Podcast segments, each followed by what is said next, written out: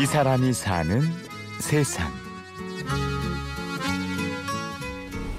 아, 여기 사과 큰놈 있다, 여기.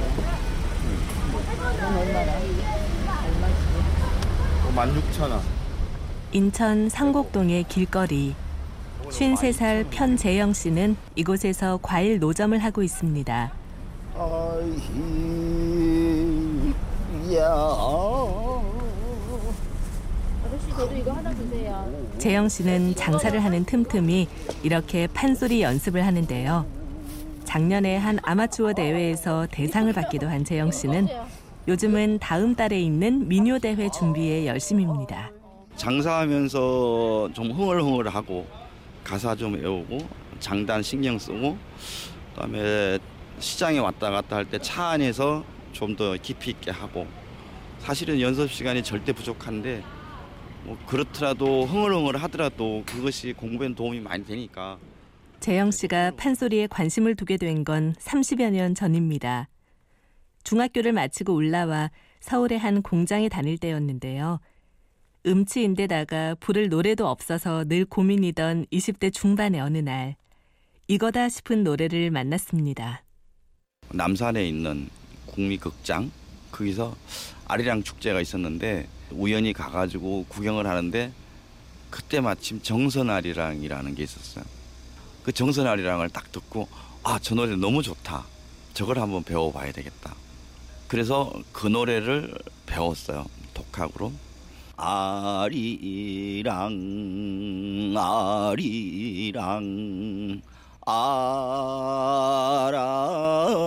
아라리 재영 씨에게 정선 아리랑은 고향 문경을 생각나게 했습니다. 아버지의 병환으로 어려워진 집안을 홀로 책임져야 했던 어머니. 정선 아리랑은 어린 자식들에게 다 하소연할 수 없었던 어머니의 한숨 소리를 닮아 있었죠. 시골에서 농사 지면서 님 산에 가서 나무 하면서 감자밥 매면서 신세 한탄하고 이런 소리들이 있어요. 어머니랑 뭐 같이 밭에도 가고 산에도 가고 뭐 같이 따라다니면서 뭐 같이 생활을 했으니까 그 그런 소리들이나 한숨 소리나 뭐 이런 것들이 그렇게 유수하게 닮아서 정선 아리랑 이랑 그 남편 탓, 뭐 자식이 많아서 힘겨운 그런 소리들 같았어요.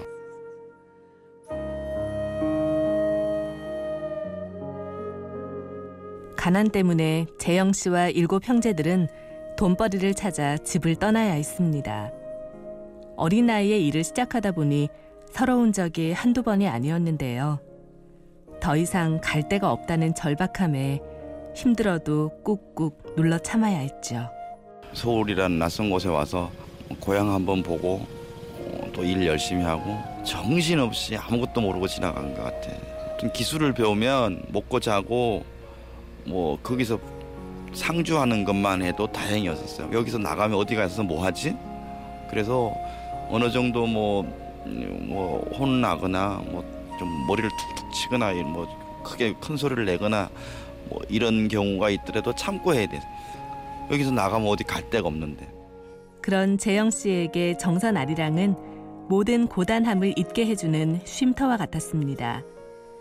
그렇게 우리 음악에 빠지게 된 재영 씨의 관심은 아리랑에서 대금으로 그리고 판소리로 옮아가게 되었죠.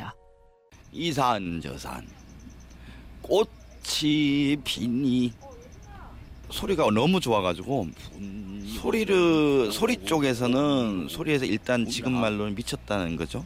그 뭐 길 가면서 입을 어, 뭐 계속 소리를 하고 다닐 정도로 그때 굉장히 행복했고 즐거웠고 판소리 관계되는 공연들을 보면서 아 나도 저런 걸 꼭 해봐야 되겠다. 완창 소리를 좀 더 깊이 있게 공부를 해봐야겠다 그런 데 새로운 다짐들 그런 것들이 있었어 여건이 그때 굉장히 좋았죠 하지만 좋은 시절은 그리 길지 않았습니다. 작은 국수 가게를 차렸지만 사기를 당해 모든 재산을 날리고 말았는데요. 먹고 살기 위해 재영 씨가 택한 건 전국의 오일장을 찾아다니며 주방용품을 파는 일이었습니다.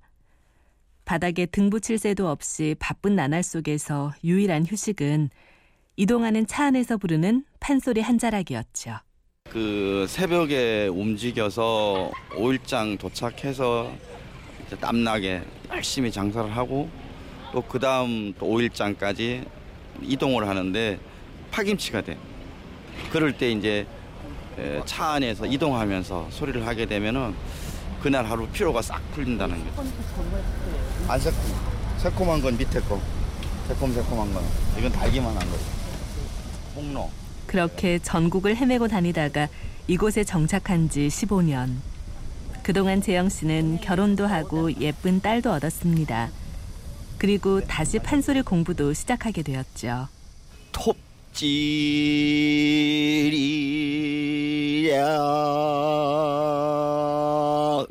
예. 재영 씨는 흥보가 중에서도 박타는 대목을 가장 좋아하는데요.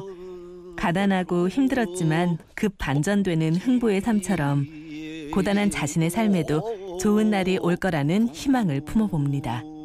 역전되는 거야 인생이 우리 같은 서민들 어려운 사람들도 어떤 반전의 희망 꿈 음, 뭐 이런 것들을 좀 기대하고 있잖아요 그래서 뭐 착하게 살다 보면 음, 이런 날이 올 것이다 라는 희망 속에서 가난